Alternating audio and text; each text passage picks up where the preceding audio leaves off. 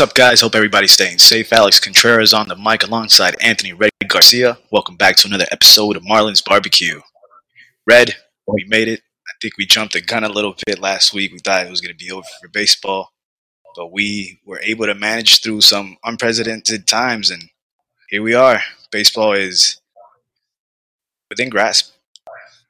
Yeah, Alex, welcome back, everybody, to the number one Marlins/barbecue-based podcast on the web right now.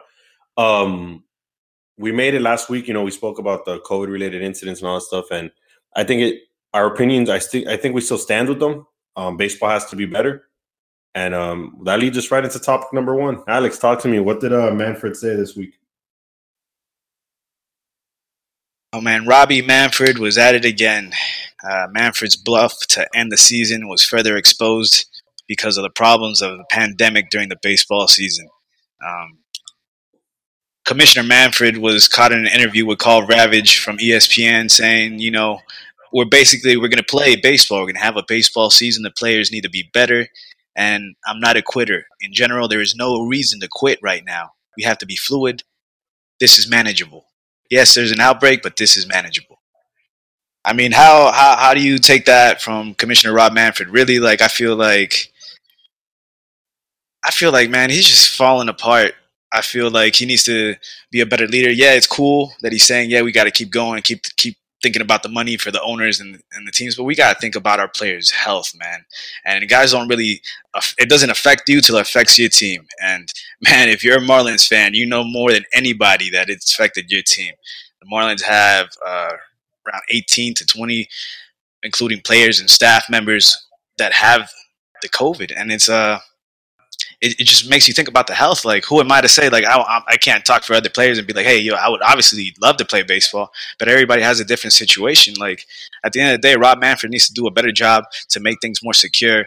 He needs to be the law for the sport. Like, he's just thinking about one side. He's only thinking about the owners. He's not really thinking about the players. And I'm glad that the few times that Tony Clark has done something right, I agree with him now. Like, I agree that he's doing this, and that's why all these players were arguing, trying to fight for their rights, man. I mean, look at it now. We're a quarter of the season in. Our Marlins are still in first place, but we only played 3 games. Right, and I think what Rob Manfred's doing, he's just pushing it down the line. He's pushing the buck. You know, he wants to set it up so if something goes catastrophic, he could just blame somebody else. I think it's a business approach to it. You know, he's already starting to say, hey, this is your responsibility. Your players have to be better. He's not saying, hey, MLB as a whole needs to be better. He's not even taking ownership of the sport. He's just saying, hey, let's leave it on the players. And that's not right, because these are, at the end of the day, these are athletes. These are players. They're going to want to play. Look what happened with the Marlins.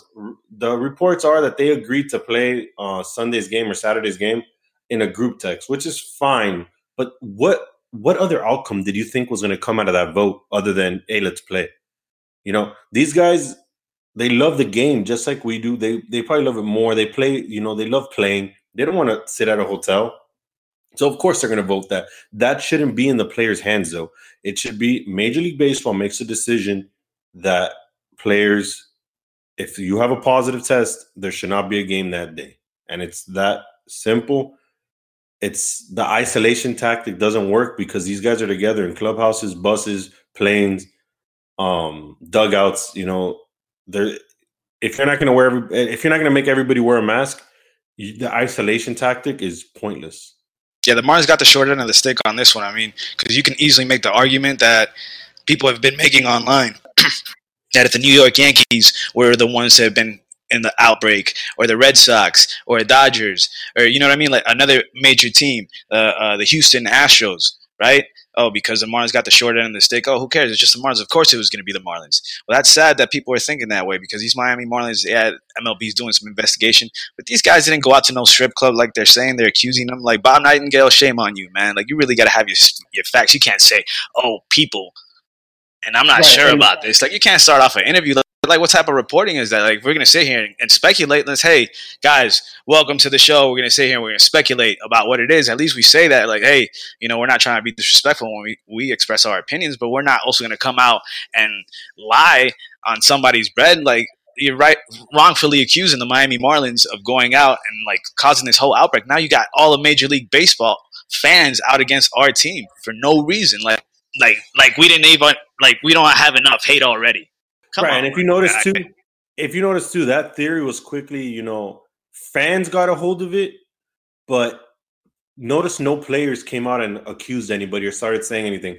At least not that I saw, because it just seemed completely off base, man. Like it completely seemed like you just made that up. Like who or what are they blaming for the Marlins outbreak? Well, I think a couple of guys went out in Atlanta, so that's what happened. It wasn't like I don't think it was any kind of fluke. Like I got it from the bus driver or pilot or something like that. I believe some guys got careless. At least one guy did for sure. And went out, and I think they, came back positive and spread around. Wow. It quickly changed from Marlin players went to a strip club to Marlins players may have gone to the hotel lobby to get coffee. Man, there was nobody there. Yeah, right. It's crazy. It's crazy. Where's your credibility at? Like, and you're such a big name. Like, you write for a major company. Like, how are you gonna come and do something like, bro? That's like some rookie stuff. Like, you got fake it till you make it. But this guy, like, what are you doing, Bob? Well, he's always guessing. This is also the same guy that said Jeff Conant was the next Marlins manager, announced it on Twitter for like an hour later. It was Dan Jennings. And that was the last time I followed him. I don't follow him. I only saw it because it was retweeted so many times. Which, speaking of weird incidents, yesterday, Cespedes from the Mets basically opted out of the Major League season. What was weird about it was a statement that the Mets released, because I don't have the exact statement in front of me, but it basically said, we were made aware that Cespedes did not show up to play. All attempts to locate him have been, to negative results, which a few hours later, they later say, oh, he opted out of the season. But what's weird about the statement is, A, you just released a statement saying you don't know where your player's at on the road, where his did you notify his family? Like, is he missing? You say you don't know anything of where he's at, and then you release a vague statement saying you haven't made contact with him, nothing. So you're making him look like the bad guy. B, are you trying? And then they later come out and say, hey, he told some people that he was opting out of the season. So you're making him look like the bad guy. If it's COVID related, he has every right to opt out. But to release a statement like that is so Mets that I read it and I was like, this is terrible. And of course, Bob Nightingale then goes on and says, oh, but he's set to make $2 million, completely off base, completely off the beat of what the situation was, because the original statement made it sound like he was almost in danger. What do you think of that statement that the Mets released? Bro, when I first saw it come up on my phone, the alert, it was like, Mets are unable to locate Yoenis Cespedes. You're thinking the worst. You're thinking, holy crap, you got to do an Amber Alert. Where the hell's my guy Yo at? I was about to write to my guy that lives up in New York, go and be like, yo, where's your guy at, Cespedes? Like, how does a New York Met just disappear, right? And I completely agree with you. This is just the Mets being Mets gone Met. And it's crazy that they made it like they alerted like the whole community like there was a problem. Like Cespedes, obviously, if he's not trying to play the season, like we respect that. If he's going the health route, he doesn't want to play, doesn't feel safe, just like Isan, great. We respect it. It's a bummer as a fan, yeah, but we respect it. It's a health decision. But it's just crazy how they just alerted everybody, bro. Like I thought for a second, I was like, bro, you hope nothing happened to Yo, bro. I put a little prayer up for not for nothing, but it was just like because the things like the last time I got an alert like that, it was like, dang, man, rest in peace to Jose Fernandez, who would have celebrated his 28th birthday a few days ago. So that's the first thing that came to mind. When I read the message, it hit me just like, I was like, is this another Jose situation? And that might only be for Marlin fans and maybe like the Royals fans because we've lived through that. But releasing that statement is just negligence because, like, what if his family doesn't know where he's at either? And what if that's how they found out that he was missing? Come on, Mets. Yeah. The Mets later clarified in a statement to say that they had no reason to believe Cespedes' safety was at risk. Right, if that's the case, that means you knew where he was at, you knew he was opting out, and you wanted to make him look like the bad guy. That's the only reason to do that. No wonder they're trying to sell this team, bro. It's a mess over there. They should just change the name to the Met. The Mess. Take out the T. All right. New York Mets. Yeah. Isan Diaz has opted out of the season. He made it. He posted it on Instagram. He told his the manager Mattingly. He told his agent. His agent shared it. By all accounts, he's opting out due to medical concerns. Isan was one of the few guys that every time we saw him during a game, he was wearing his mask in the dugout, in the batter's box. The only time he took it off was when he was standing alone at second base. It's something we knew would happen. Every team's basically getting affected by it or will be affected by one or two guys. Isan, this is the season, he was supposed to put it all together. Now he's going to have to go into spring training and compete. We respect his decision, health above everything. There's no doubt about that. But as a baseball fan, as a baseball podcast, we got to talk about the baseball side of things. The next offseason, come spring, he's going to have to light it up. And I hope he does. I'm excited for him. I still think he's a future. He was killing it right now. Yes, the average doesn't show it, but we're more than just averages, guys. We look at everything. He was hitting the ball harder than anyone else on the team. So what is your opinion on the opt-out? What do you think? And to me, I can't wait to see him in spring training. And I'll tell you, it's a bummer as a baseball fan. But at the same time, I know everybody's mentality was, why not us? And then we got struck with the pandemic. The reality hit us. Our team is sick. But the point is that you can't blame him. Like, you got to think about your health. And if Isan would have had a subpar season and a short season, a 60-game season, that would have been our argument. Oh, well, it was a short season. Didn't really count. And then, next year we would have been like, all right, this is a clean slate. So he's just thinking, you know what, dude, let me just avoid all that. Let me avoid getting sick. Let me worry about me and my family, and I'll come at it next year hard, 100%. And it's not to say, ladies and gentlemen, that next year he comes in to play in spring training, and if he doesn't light up, he's not going to make the team, and the Marlins are going to cut it. No, that's not going to happen, because the Marlins have proven that they're going to give guys opportunities. And if somebody deserves an opportunity, it's Isan Diaz. He hasn't done anything to not deserve an opportunity.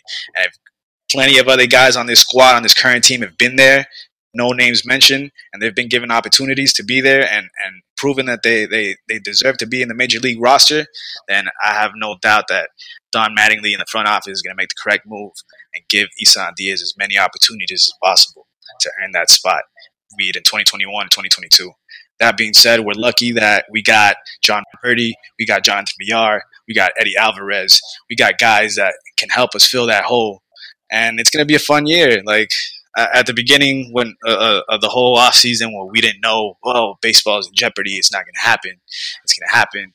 Me and Eli had this conversation. I told him, what if we have something like the movie The Replacements, right? And he's like, that's crazy. I don't see anything like that happening. I was like, low-key, it's really happening. An applause to the front office, what they did, dude. They put together a whole roster within a week through waiver claims, through trades. Mike Hill, The guys doing the transactions, the assistant GM, these guys aren't getting enough credit. The scouting, the scouting department, for real, guys, tip of your head off. We can do that. We can sit here and try to put a roster together within a day, within a week on a PlayStation via MLB The Show.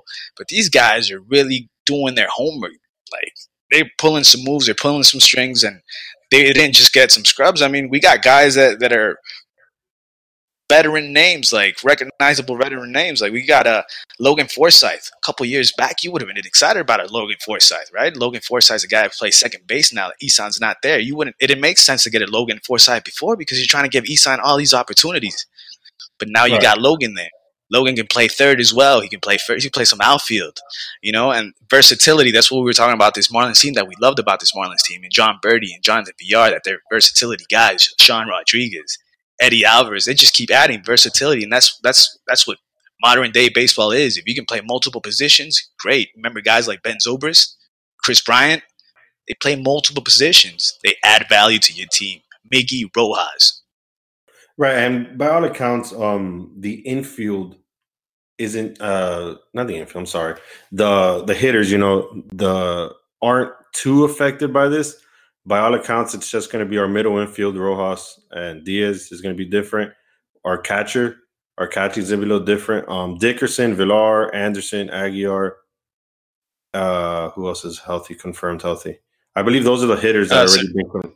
Cervelli and Wallich. That's our catching duo. That's what I was thinking of. So our core wasn't too affected. Our pitching, on the other hand, was.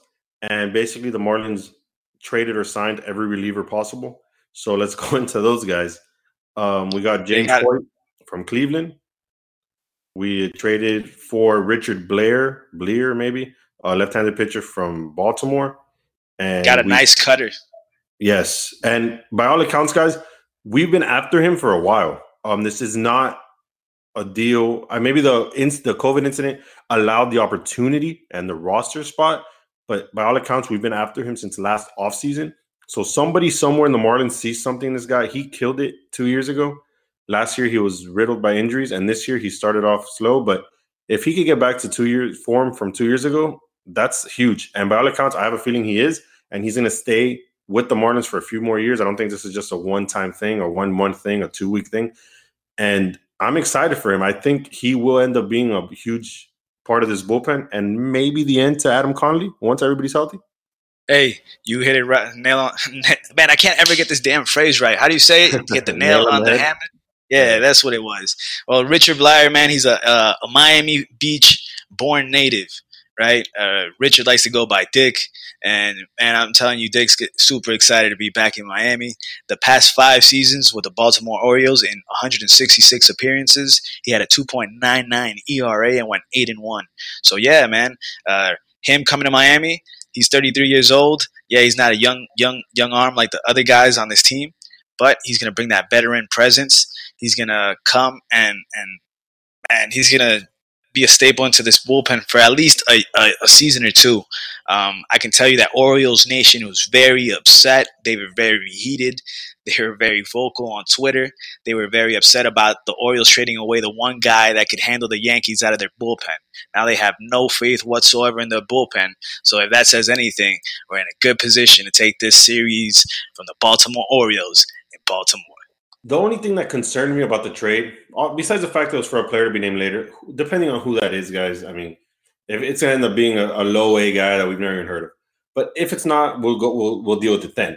But the only thing that concerns me with the trade is that the Orioles aren't exactly out of it. They're 5-3. The rest of their division is under 500. The Yankees are running away with it. And they're going to trade arguably their top 3 relievers.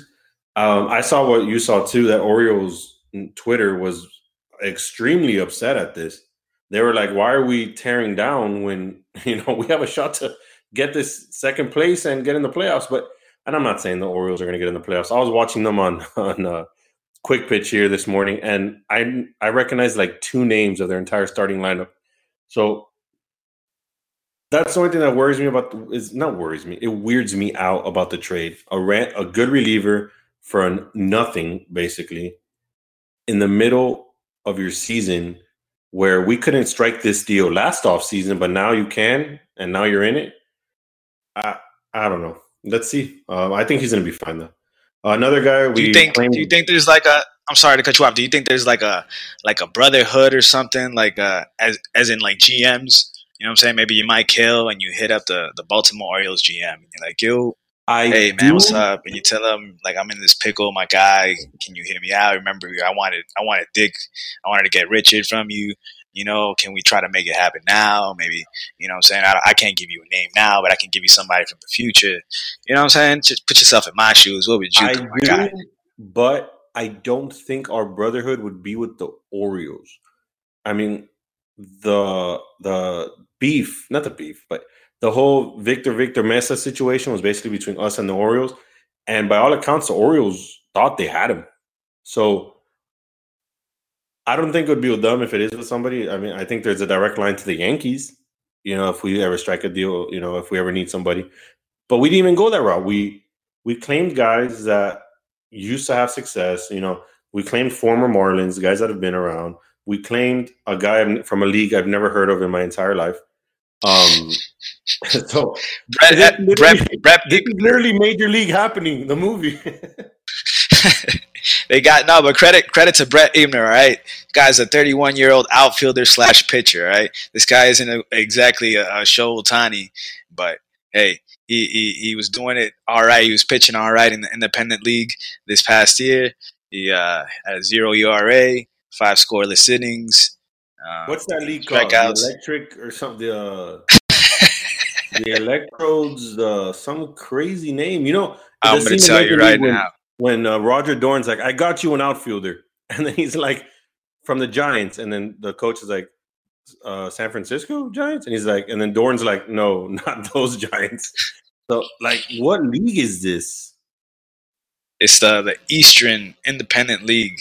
I'm having a hard time with my internet here. But if you can check it out on Baseball Reference, it's a pretty good go-to site if you want to see any player information. But yeah, I mean, league, so guys, we're piecing this together, and that transitions beautifully into the next segment here of the week ahead.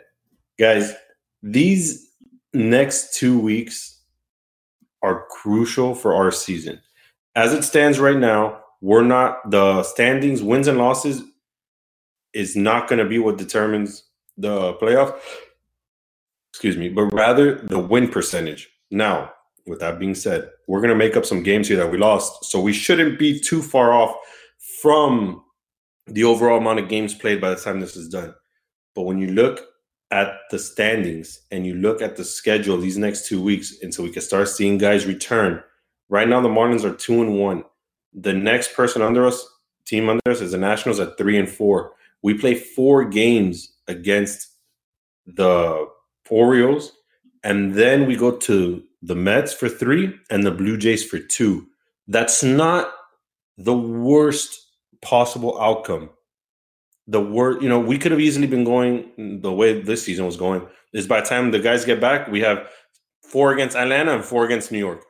So it's not the worst possible outcome to see Baltimore for 4 games. But make no mistake that Baltimore is playing hot.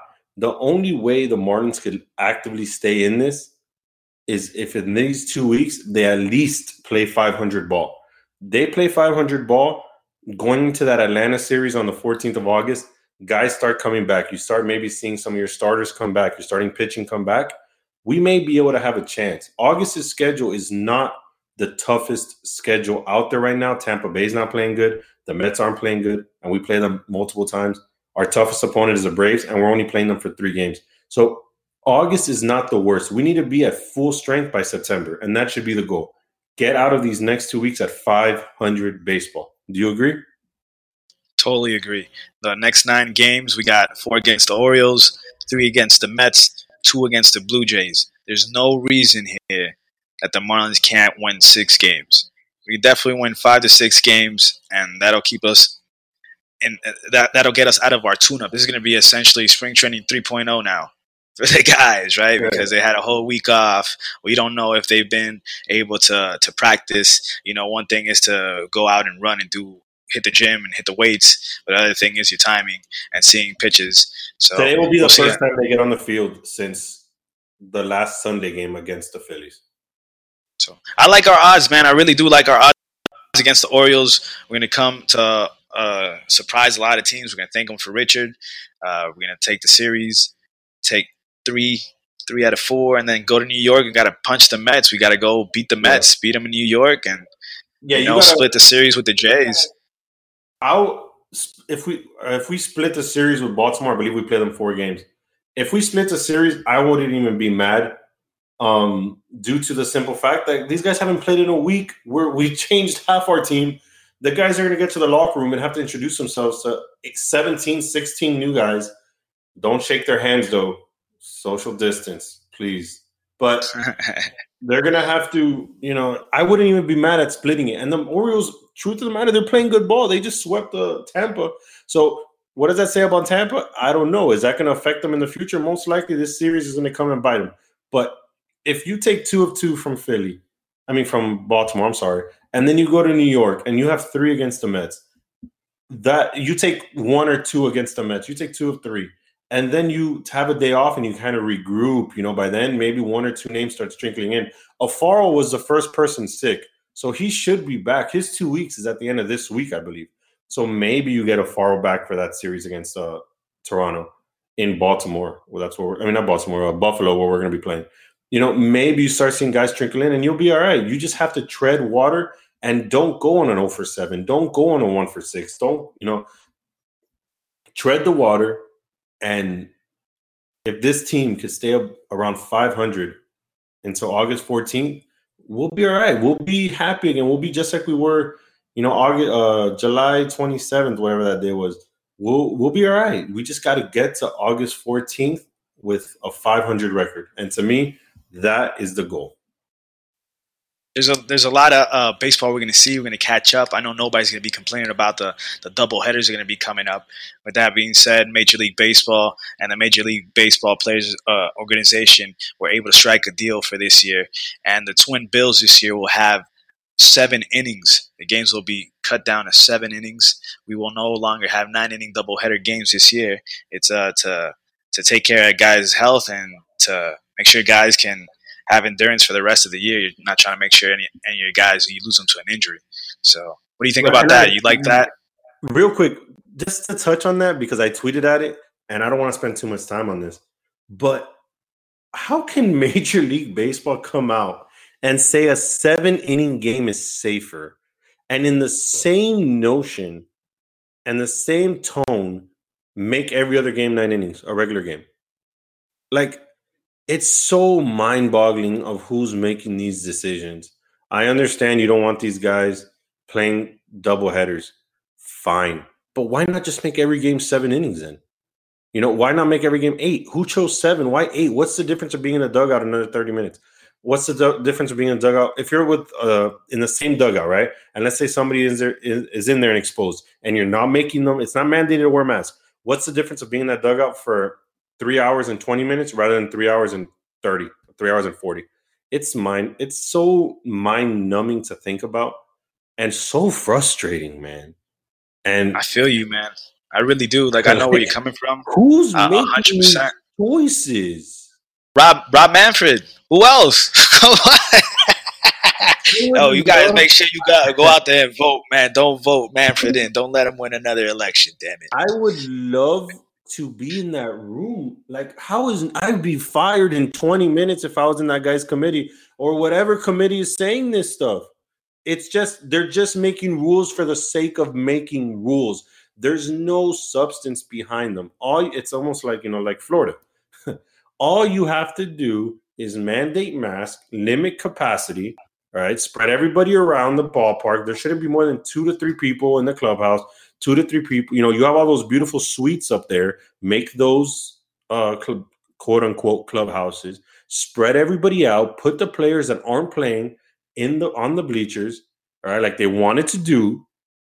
Keep only the active 9 or 10 that are actively playing in the dugout with masks, and watch how it doesn't spread in the team. When you fly, make sure you fly in a way that it's safe. And don't get me started on the fact that we don't have daily results, because that, to me, is how could the NBA have it, NHL have it, MLS have it? How can sports that don't play every day have it, and the one sport that's playing virtually every day doesn't have it? Yeah, we're a different sport. No, is that we're quoting I'm calling Manfred. Bro, I think he's just thinking about it as a business approach, a business perspective, and he's going about it the wrong way. He's forgetting about the element, the essential, the fans, the reason why he fell in love to the sport. Like, I'm totally with you, Red. I'm just thinking, like, what is Rob Manfred thinking? What is MLB thinking? They're trying to draw more attention to the sport. How do we draw more attention to the sport? Hey, let's make it a little bit shorter, but that's not the problem. Like, remember years ago they were talking about, we need to add the timer, the pitching clock, so it speeds up the game. Like, look at it. We got the pitching clock, and it's really not affecting. Yeah, it's affected very minimal, the flow of the game, but guys have had it's all about the flow of the game. Like, the pitch just determines the speed of the game. Like, right. I personally enjoy it. What bothered me about the pitching clock, sorry to cut you off, is the pitching clock was made to speed up the game, right? They didn't want 4-hour games. Anybody who's at a baseball game to begin with already knows it's a 3-hour, 4-hour event. You go to any other sport, it's a 3-hour, 4-hour event. So, and anybody who's going there doesn't care. They, like most, okay, like if you got free tickets and you want to, whatever. Most, especially like Marlins Park, like the people there, they're diehards. There's no random fan that randomly bought a ticket to a random event. Like, come on, man. Like, nobody cares about that. The fans don't care. If you want to make baseball bigger and better and stronger, universal DH, we want to see hitting. Sidebar, the guys who love the pitching, the pitchers hitting, don't start tweeting me. The universal DH. Put more runs on the board. I don't care if it's a damn juice ball. Use the ball from last year. Doesn't bother me. And stop and eliminate blackouts. I should be able to watch the Marlins on MLB Network, MLB TV, whenever I want, wherever I am. I should be able to watch every game. You know, that spreads the game. But no, let's put a pitch timer. No, let's, you know, oh, a reliever. There's no more lefty specialists. Let's get, stop that. Like, come on, man. Well, I feel you on everything you said, but everybody in my audience needs to back us up. All the guys out there, and I know that Red, you know what I'm saying, came at you guys saying that he wants a universal DH. I want you guys to go at Red, tweet at Red, and put hashtag pitchers who rake and show them a picture of pitchers who rake. Give me a Dontrell Willis. Give me a Jose Fernandez. Give me all those good Marlins in there and show them pitchers who rake, baby. Yeah, and while you're doing that, show me the stats for the last 30 years. Throw those in there, too. Right, guys, hey, you can't tell me you didn't get a good adrenaline rush out of a pitcher hitting a game-tying triple. Yeah, but how often does that happen? I'd rather see my ace sit his ass in the dugout and wait to get out there. Moving on here, guys. NL East standings. We're going to run through it real quick. The Braves are 7-3. Marlins 2-1. Nationals 3-4 and Mets 3-7. We're not going to talk about the Phillies because they're like us; they're 1-2. They've been postponed as well. We've been postponed. So let's talk about the Braves running away with it right now. I wouldn't say running away with it, but they're 7-3 nonetheless, leading the division. Man, the Mets at the bottom. But guys, I hate to say it, but if you listen to this show, we told you this. We told you the Mets were hot trash. And they could get hot now and, of course, run the table. But, man, what pitching did they expect? What starters did they expect? Same thing with the Nationals. What are you doing? You have no offense, you know? And the Braves, 7-3, I think they just haven't faced the Marlins yet, right? That's what it is, man. The Marlins not playing baseball for a whole week is throwing the whole universe, like, in a spiral. But that's all right, man. We're a game and a half out of first. We're going to get back into play.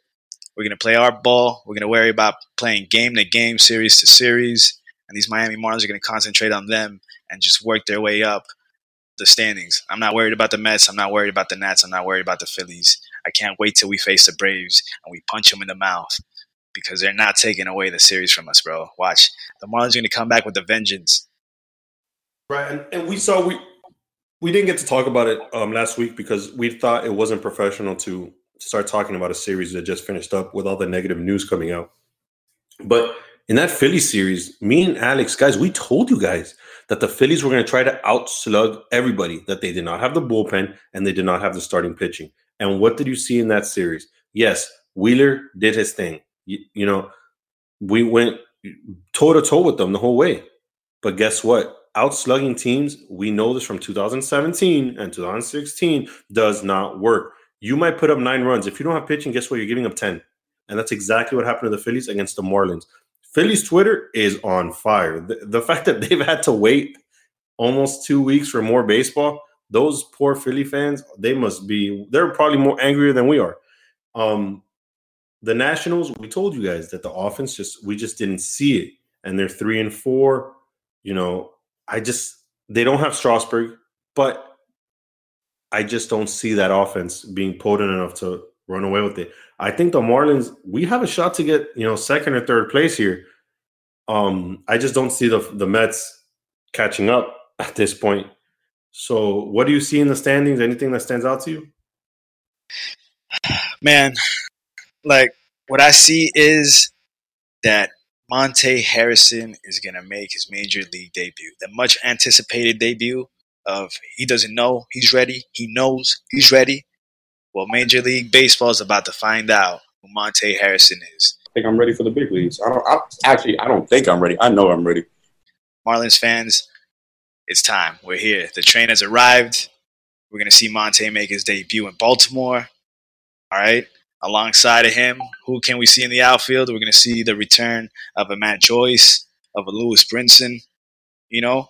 And maybe this is the opportunity that Bryn Diesel, that Lewis Brinson needed, you know. Like, maybe he needed all these guys. Remember the beginning of Summer Camp 2.0? We were talking about there's 10 outfielders. How are they going to get enough time? And Harold Ramirez is a stamp, and Corey Dickerson's a stamp, and Villar. This is a whole different scenario now, guys. So I like how it's looking. It could be worse. It could be better. You know, like, I felt a lot better with the team we had coming into opening day, but I'm not going to discredit the team that we have now. We got to see this team. We got to see them gel and see what they're going to do. I believe in this Miami Marlins, and the one thing for them to be successful is that they got to think the same way that the championship Marlins have. They got to be the fighting fish. They got to have that fighting mentality, because in 2003, when we were 10 games under 500, Jack McKean came in, flipped the switch, and we won the chip. So you just got to be fighting fish. You got to think that you're in every single game. And the ways that these guys were playing, they believed that they were in it in every single game. And the way they were playing, bro, they made you proud. They were batting, they were pitching, they were picking it, they were fielding it, they were throwing it. Right, and you got to think, if the Marlins, if this is the low of the season, if this is the low of the season, we could get back to playing like we were, you know, a week and a half ago in those 5 games, the 2 sim games and the 3 real ones. And we can get back to that with everybody being healthy and our low already passed. And, you know, we had the guys exposed. We're back. Let's get the ball rolling. And we're around 500 and we get going. There's no reason we shouldn't be in it. And that optimism, guys, is the first time. I'm more of a realist when it comes to baseball. This isn't that. This is just me being optimistic about what I see, the eye test. Look around. There's 3 or 4 teams that are top heavy. But then there's a lot of people who are in it. And I think it's time for Miami to be excited about this team. Granted, this team is not the team, but give these guys a chance, man. I think the ball's round, the ball bounces. My coach used to always tell me that. I don't care who we're playing. You know, the ball's round, and we're all one bounce away from winning a ball game. So I'm excited, man. Let's get back to it tomorrow. Let's get it. Hey, all right, guys. Joe Fassaro. Sorry, Joe Fassaro reports a couple prospects to keep a name on. Humberto Mejia, the number 23 prospect in the Marlins' top prospects list, is a possible call-up. And Jorge Guzman, the number 19, is also a bullpen candidate. So look out for those guys. Jorge Guzman came over in that Giancarlo Stanton trade. And Humberto Mejia, I mean, He's going to be exciting to watch. And Mejia delivers the 2-1. Foul right side, now to play. Humberto Mejia from Panama. 6'3", 175 pounds. Right, and guys, of course, like we always tell you guys, we're actively, during these shows, we're checking our phones because we try to give you the most up-to-date information. So that's why we kind of, you know, every once in a while, one of us will cut in and be like, hey, someone just tweeted something, because we want you guys to hear this show and be semi up to date. We try to do it about once a week, guys. When there's big incidents like last week's stuff, we jump on whenever we can. Me and Alex are pretty flexible with that. Guys, to wrap this up, we're going to be doing another little game here. We're excited about it. It's replacing this or that just for this week. But me and Alex were texting it then. We thought it'd be fun to see who could create the best lineup made out of movie baseball players. So not real-life baseball players, who appeared in movies, but movie-based baseball players. And that's what we're going to do now. We're going to throw it up on Twitter. Alex is going to type that up for us when this is done. And you're going to vote. I won the last vote against Alex. So let's keep this winning streak going, all right? The way this is going to go, I'm going to name the position. Alex is going to announce his guy, say a quick little thing about him. I'm going to announce my guy. At the end, we'll do a full rundown of both teams, and then we'll go on and vote on Twitter. All right, Alex, you ready? All right. Well, I got, starting off, I got a catcher. I got Crash Davis from the movie Bull Durham. Nice. I like that. I like that. Nothing like having a veteran behind the plate to tell you guys what to do on the mound. Who you got behind the plate? I got the one, the only. His shimmy drives the women crazy, Jack Parkman from Major League. Listen, this guy in the middle of your lineup is money, all right? This is the guy you want on your team. At first base, I got the one and only Lou Collins from Little Big League. Lou's my veteran, you know, my fifth, fourth batter, still hits for power. My team is very power heavy, and he's a leader in the clubhouse. Who do you got at first? I know this is controversial. He's a DH, but I'm going with Pedro Serrano. Pedro could play some first base for me. I'm not worried about him picking it. I'm just worried about him hitting that curveball. I'll have Joe Boo ready to like go. Serrano of old. That's my favorite movie of all time, guys. My bad. At second base, from the movie Angels in the Outfield, I have a little second baseman, Ray Mitchell. If you recall from the movie Angels in the Outfield, he was the only player doing anything before the Angels showed up. So he's my second baseman, and he's my leadoff guy, sets the tone, and I love him. Who do you have at two? I'm going to throw the wild card at you, man. This is a newer baseball movie, but this is a young boy named Kyle, and this is from the movie 12. All right, this is a kid that showed resilience off the bat. And this, like, he channels a young Brian Anderson to me. If you haven't had a chance, check it out. The movie 12.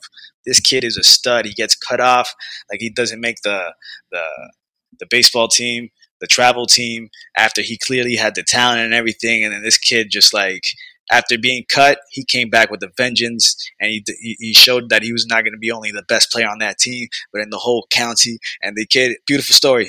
I really think, I look at it, I tell you, it channels the inner Brian Anderson. I think it's Brian Anderson. Yeah, I'm going to have to check it out. So that's my guy, second base. Playing third, I have the one and only Roger Dorn from Major League. I know what some of you are thinking. Wasn't he retired? But you know what? He activated himself. He got in the box when his team needed him, and he got hit by a pitch and got on base. He's in a bad last. He's going to be, you know, at one point he was a Gold Glove winner, you know, but he started worrying about his career after baseball. But we'll get him back into shape. That's why we have all these other vets. Who do you have at third? I got, all due respect to Roger Dorn, man. I got Ray Mitchell from Angels in the Outfield. You took my guy. Yo, I knew there was gonna be some. Eventually, it was gonna be some conflict. You know what I'm saying? You were eventually gonna have to take. We're gonna have to scramble and all that. So, of course, I like it. I like it. All right, who do you got at short? Oh, I'm gonna steal another one from you then. Give me Benny the Jet Rodriguez, man, the kid that stole our hearts in the Sandlot. I got him too, Billy the Jet Rodriguez, the one and only good leadoff guy. Actually made it to the pros in the movies. He's gonna be my number one or two hitter. In left field, I have a guy that I was super excited I remember existed. I have T-Rex Pennebaker from the movie Mr. 3000. This guy not only hits for average, he was the top player in MLB, kills the ball, had a home run in every game shown in the movie, and my lineup is stacked from 2-6. Who do you have in left field? I'm gonna go with. Let me see. Left field and outfield. Was Roy Hobbs a left fielder? Or wasn't he right fielder? Who? Roy Hobbs.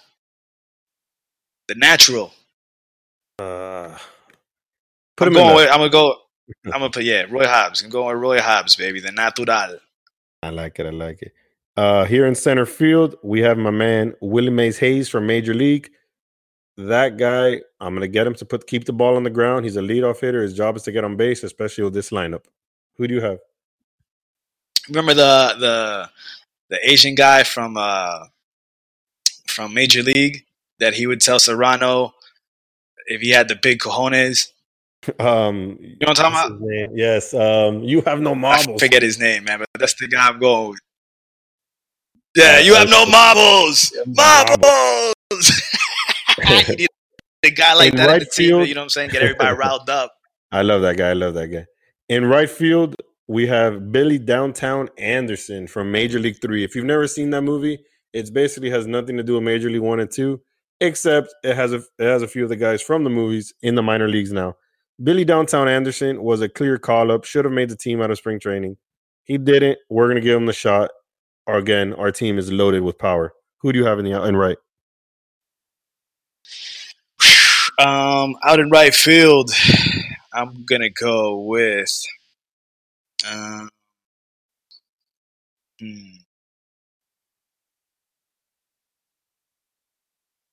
I'm going to go with the shorty from Major League. What's her name? Oh, man. Let me see. I'll tell you right now. Who? I'm going to tell Mooch. Mooch? Is her name Mooch? I'm going to tell you what her name is. Hold on. From A League of Their Own? Yeah. The woman that had the... I know what you're talking about. Yeah, I haven't seen that movie in a while, but I know what you're talking about. Who's your manager?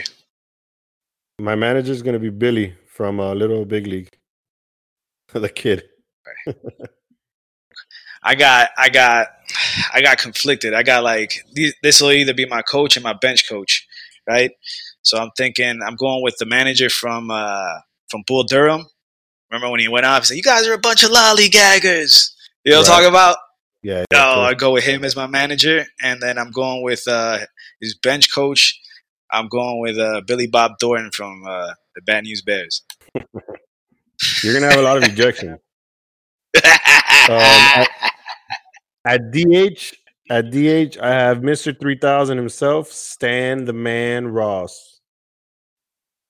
I don't know who's gonna hit fourth in this team, but I have literally batting 3 through 9 is loaded with power. Do you have a DH, Alex? You got the lineups down? You got the lineups?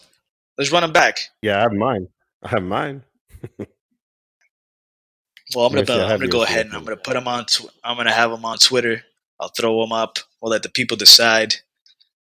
It's just a tough one, dude. Like I thought we were gonna go. You literally did decision position by position, and I respect that. My guy did his homework, killed it. I'm prepared. Got to get ready, man. I'm the most competitive person in the world. And by the way, my starting pitching is Mr. Ryan Dunn from Summer Catch. Some of y'all might be too young for that movie, but check it out. He is filthy when he's not an alcoholic. Damn. All right, Alex, I'll send you the lineup. Put them on Twitter. Let the people vote. And you guys tell us who you think has the best lineup. And guys, that wraps up this episode of Marlins Barbecue. Alex, tell my people where they could find you. First and foremost, guys, thanks for listening. If you need information, up-to-date information, go to fishstripes.com. Get some cool stories, podcasts, videos, anything you need. You can follow me on Twitter and Instagram at The Real Akon, on TikTok at Talk Baseball for some feel-good Marlins moments. Red, what's your Twitter? Guys, find me at red__Garcia. Make sure you follow Fish Stripes, rate, and review the podcast. That's what we know what you guys want to see in here. And go fish. Oye, ponme la musiquita ahí, Eli.